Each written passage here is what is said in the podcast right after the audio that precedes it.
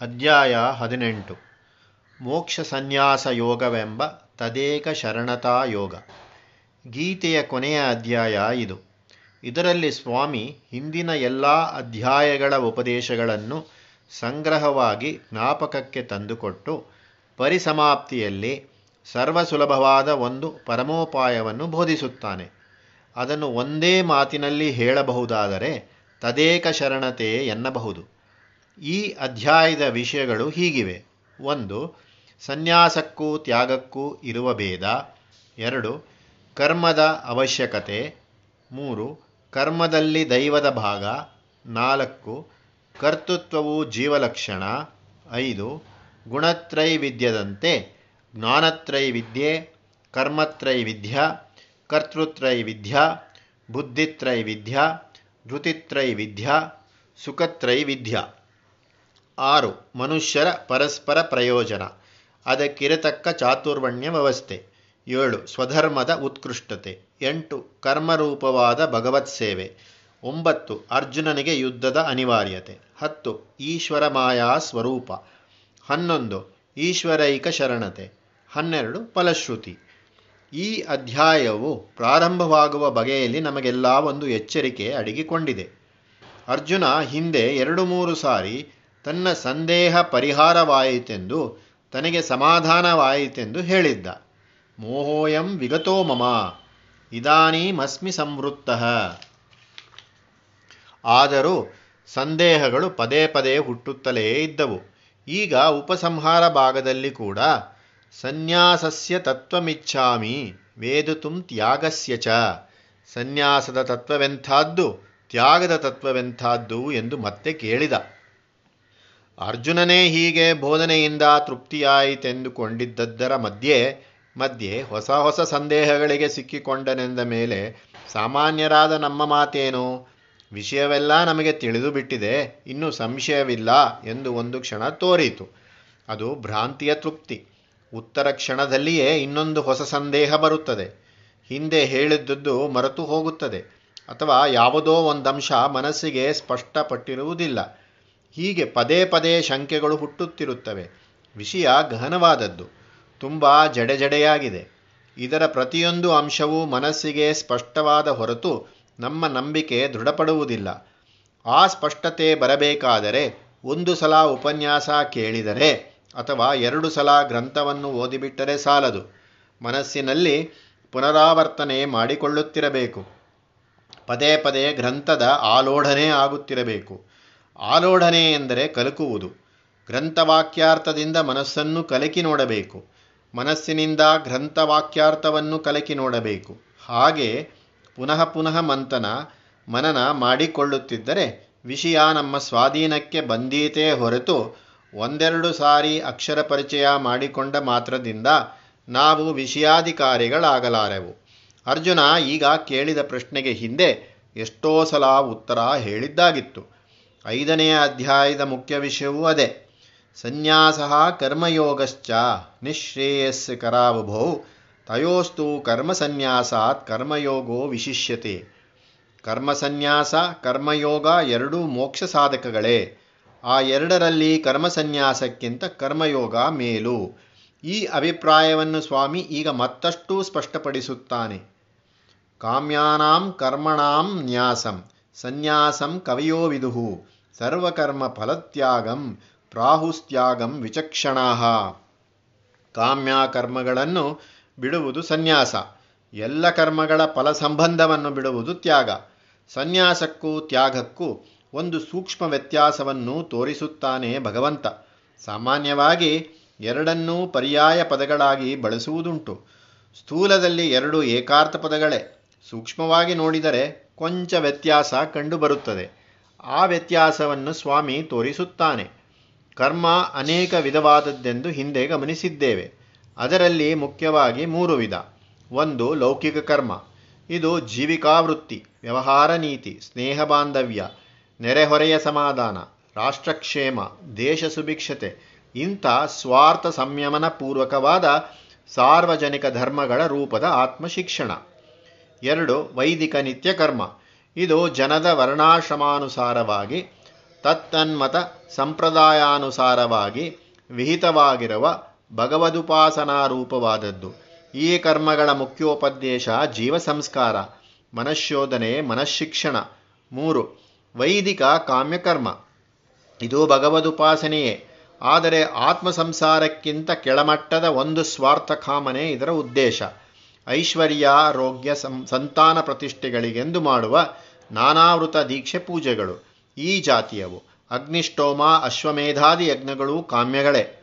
ಕಾಮ್ಯ ಕರ್ಮಗಳನ್ನು ಬಿಡತಕ್ಕದ್ದು ಸನ್ಯಾಸಿವೆನಿಸಿಕೊಳ್ಳುತ್ತವೆ.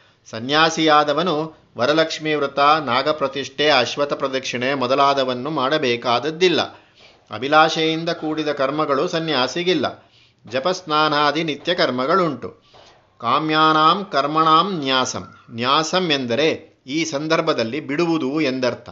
ಸನ್ಯಾಸ ಶಬ್ದದ ನಿರ್ವಚನವನ್ನು ತೋರಿಸುವುದಕ್ಕಾಗಿ ನ್ಯಾಸಂ ಎಂಬ ಮಾತು ಉಪಯುಕ್ತವಾಗಿದೆ. ತ್ಯಾಗ ಎನ್ನುವುದು ಯಾವುದು?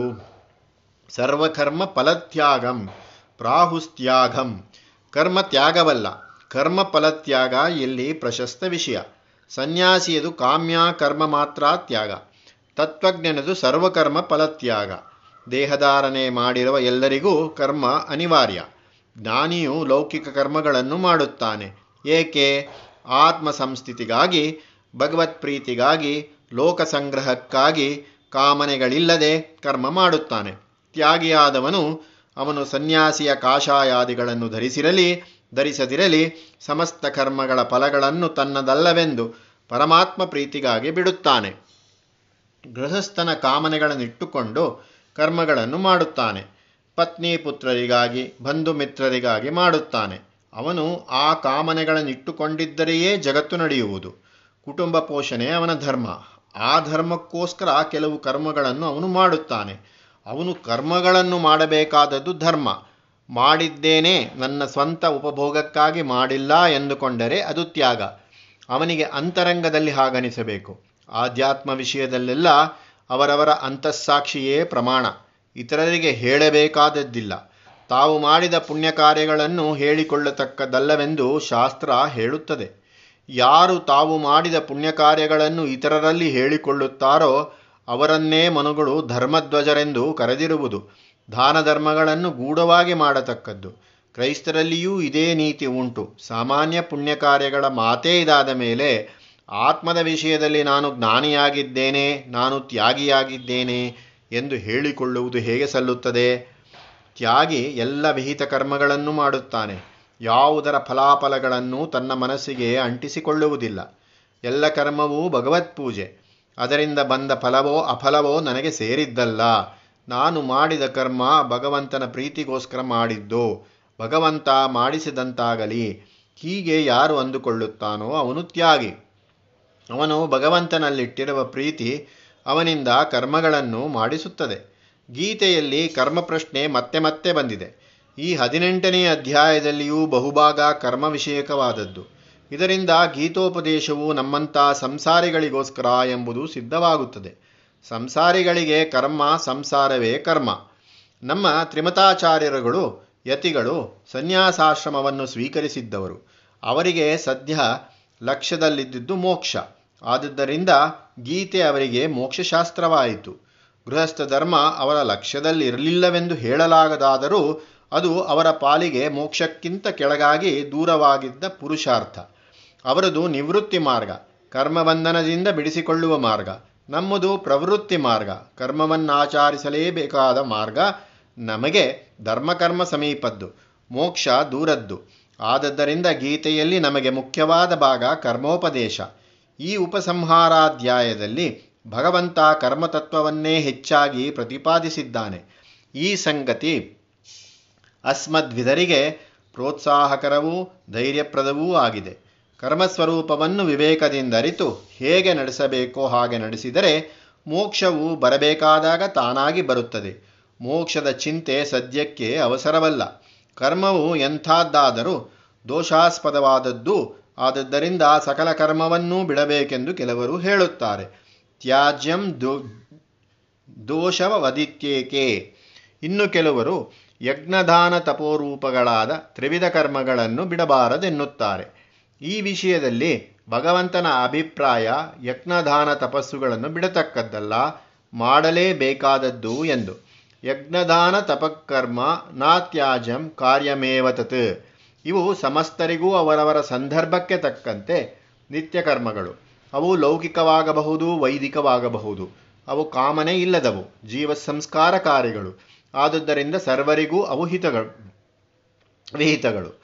ಕರ್ಮವನ್ನು ಕುರಿತು, ಕರ್ಮಜ್ಞಾನ ಸಂಬಂಧವನ್ನು ಕುರಿತು, ಕರ್ಮಮೋಕ್ಷ ಸಂಬಂಧವನ್ನು ಕುರಿತು ನಮ್ಮ ಶಾಸ್ತ್ರಗಳಲ್ಲಿ ಇಷ್ಟೊಂದು ತರ್ಕ ಜಿಜ್ಞಾಸೆ ಬೆಳೆದಿರುವುದರ ಕಾರಣ ಏನು?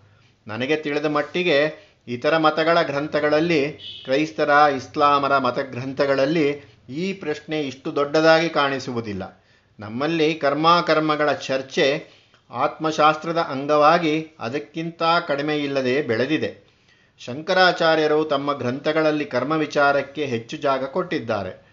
ಅದಕ್ಕೆ ಕಾರಣ ಅವರು ಪೂರ್ವಮೀಮಾಂಸಕರ ವಾದಕ್ಕೆ ಉತ್ತರ ಹೇಳಬೇಕಾಗಿದ್ದದ್ದು. ಕರ್ಮ ಬಿಟ್ಟು ಜ್ಞಾನವಿಲ್ಲ. ಕರ್ಮವೇ ಜ್ಞಾನ ಎಂದು ಮೊದಲಾಗಿ ಪೂರ್ವಮೀಮಾಂಸಕರು ವಾದ ಮಾಡಿದರು. ಅದಕ್ಕೆ ಉತ್ತರ ರೂಪವಾದದ್ದು ಶಂಕರಾಚಾರ್ಯರ ಭಾಷ್ಯಾದಿಗಳು. ಹೀಗೆ ಶಾಸ್ತ್ರ ವಿಪುಲವಾಗಿ ಬೆಳೆಯಿತು. ಆದರೆ ಈ ತಕರಾರು ಬಹಳ ಹಿಂದಿನ ಕಾಲದಿಂದ ಇದ್ದಂತೆ ಕಾಣುತ್ತದೆ. ಈಶಾವಾಸ್ಯೋಪನಿಷತ್ತಿನಲ್ಲಿ ಹೀಗಿದೆ. ಸಂಭೂತಿಂಚ ವಿನಾಶಂಚ ಯಸ್ತದ್ವೇದ ಉಭಯಗಂಸಃ. ವಿನಾಶೇನ ಮೃತ್ಯುಂ ತೀರ್ಥ ಸಂಭೂತ್ಯಾಮೃತಮಶ್ನುತೆ. ವಿದ್ಯಾಂಚ ಅವಿದ್ಯಾಂಚ. ಯಸ್ತದ್ವೇದ ಉಭಯಗಂಸಃ. ಅವಿದ್ಯೆಯಾ ಮೃತ್ಯುಂ ತೀರ್ಥ ವಿದ್ಯೆಯ ಮಾಮೃತಮಶ್ನುತೆ. ಕಠೋಪನಿಷತ್ತಿನಲ್ಲಿಯೂ ಈ ಪ್ರಸ್ತಾವ ಬರುತ್ತದೆ. ಕರ್ಮ ವಿಷಯದಲ್ಲಿ ಜಿಜ್ಞಾಸಾಶಾಸ್ತ್ರ ಇಷ್ಟೊಂದು ಬೆಳೆದಿರುವುದಕ್ಕೆ ಏನು ಕಾರಣ? ಸಾವಧಾನವಾಗಿ ವಿಚಾರ ಮಾಡಬೇಕಾದದ್ದಿದು. ಕರ್ಮವೆಂದರೆ ಲೋಕ ವ್ಯವಹಾರ ಲೋಕದಿಂದ ಒಂದಿಷ್ಟನ್ನು ತಾನು ತೆಗೆದುಕೊಳ್ಳುವುದು ಮತ್ತು ಲೋಕಕ್ಕೆ ಒಂದಿಷ್ಟನ್ನು ಕೊಡುವುದು. ಇದೇ ನಮ್ಮ ನಿತ್ಯ ಜೀವನ ಈ ದಾನಾಧಾನ ರೂಪವಲ್ಲದ ಜೀವಿತ ಕರ್ಮ ಯಾವುದೂ ಇಲ್ಲ. ಉಸಿರಾಡುವುದರಲ್ಲಿ ಸಹ ನಾನು ಪ್ರಪಂಚದಿಂದ ಗ್ರಹಿಸುತ್ತೇವೆ. ಪ್ರಪಂಚ ಅನು ಅನುಗ್ರಹಿಸುತ್ತೇವೆ. ಈ ಸ್ವೀಕರಣ ಸಮರ್ಪಣಾ ಭಯರೂಪವಾದ ಸಮಸ್ತ ಲೋಕ ವ್ಯವಹಾರಗಳು ಜೀವದ ಮೇಲೆ ಪರಿಣಾಮ ಮಾಡುತ್ತವೆ. ಅದು ಎರಡು ಪ್ರಕಾರವಾದ ಪರಿಣಾಮ. ಒಂದು ಸ್ವಾರ್ಥ ಪೋಷಕ, ಇನ್ನೊಂದು ಸ್ವಾರ್ಥ ಶೋಷಕ. ನಮ್ಮ ಭೋಗಕ್ಕಾಗಿ, ನಮ್ಮ ಸಂತೋಷಕ್ಕಾಗಿ, ನಮ್ಮ ಲಾಭಕ್ಕಾಗಿ, ನಮ್ಮ ಪುಷ್ಟಿಗಾಗಿ, ನಮ್ಮ ಪ್ರತಿಷ್ಠೆಗಾಗಿ ನಾವು ಮಾಡುವ ಕರ್ಮಗಳೆಲ್ಲ ಸ್ವಾರ್ಥ ಪೋಷಕಗಳು. ಆ ಉದ್ದೇಶಗಳು ಸಫಲವಾದಾಗ ನಮ್ಮ ಸ್ವಾರ್ಥಕ್ಕೆ ಪ್ರೋತ್ಸಾಹ ದೊರೆಯುತ್ತದೆ.